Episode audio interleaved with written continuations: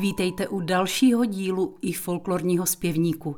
Dnešní specifickou píseň k adjektivu lidové řadí pouze informace, že její autor je anonymní. Přesto patří k tomu nejvzácnějšímu, co v naší hudební historii máme. Svatováclavský chorál je totiž nejstarší českou písní. Ano, dodávám hned případným námitkám – Zažitá teze, že nejstarší českou písní je Hospodine pomilujny, je milná. Ta je totiž ještě staroslověnská. Češtinu jako jazyk básnického projevu užívá právě až píseň svatý Václave. Její vznik se datuje ke konci 13. století. První zápis tří slok písně a krátký komentář najdeme v kronice české Beneše Krabice z Vajtmile z roku 1368. Neustávající obliba písně zpívané v mateřském jazyce vedla k tomu, že se během staletí vytvořilo několik desítek různých podob melodie i textu, který se z původní první sloky či snad prvních tří slok rozrostl až na slok třináct. Poselství modlitby ke svatému Václavu, vévodovi, prvnímu a hlavnímu patronovi české země, aby se přimluvil za svůj národ u Boha, pomohl mu od příkoří a zajistil mu spasení, ani v dnešních dnech neubývá na aktuálnosti.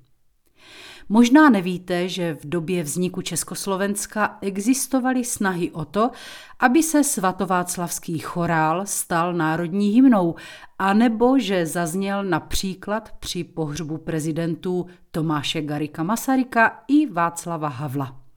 V jednotném kancionálu je tento hymnus zařazen pod číslem 830, a to ve dvou verzích. První nápěv je středověký, druhý z doby renesance.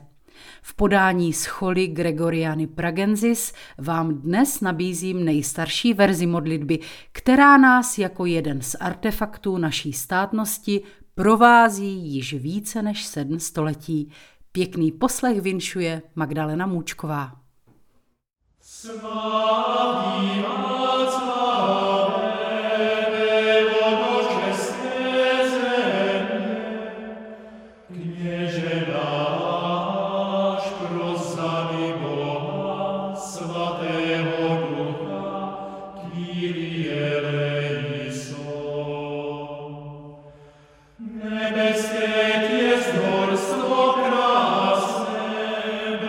momento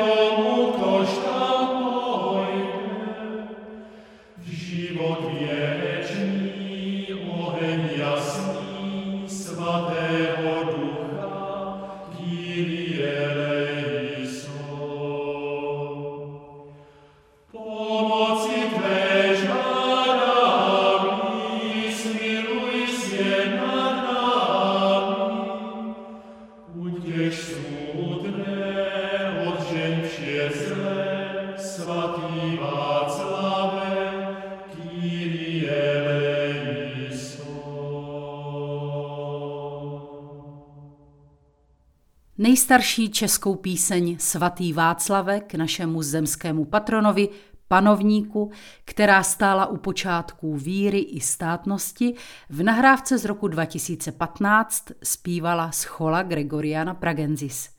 Tento i další díly našeho i folklorního zpěvníku spolu s notovým zápisem najdete na www.ifolklor.cz. Náš podcast je dostupný na všech oblíbených aplikacích. Nezapomeňte jej odebírat pravidelně.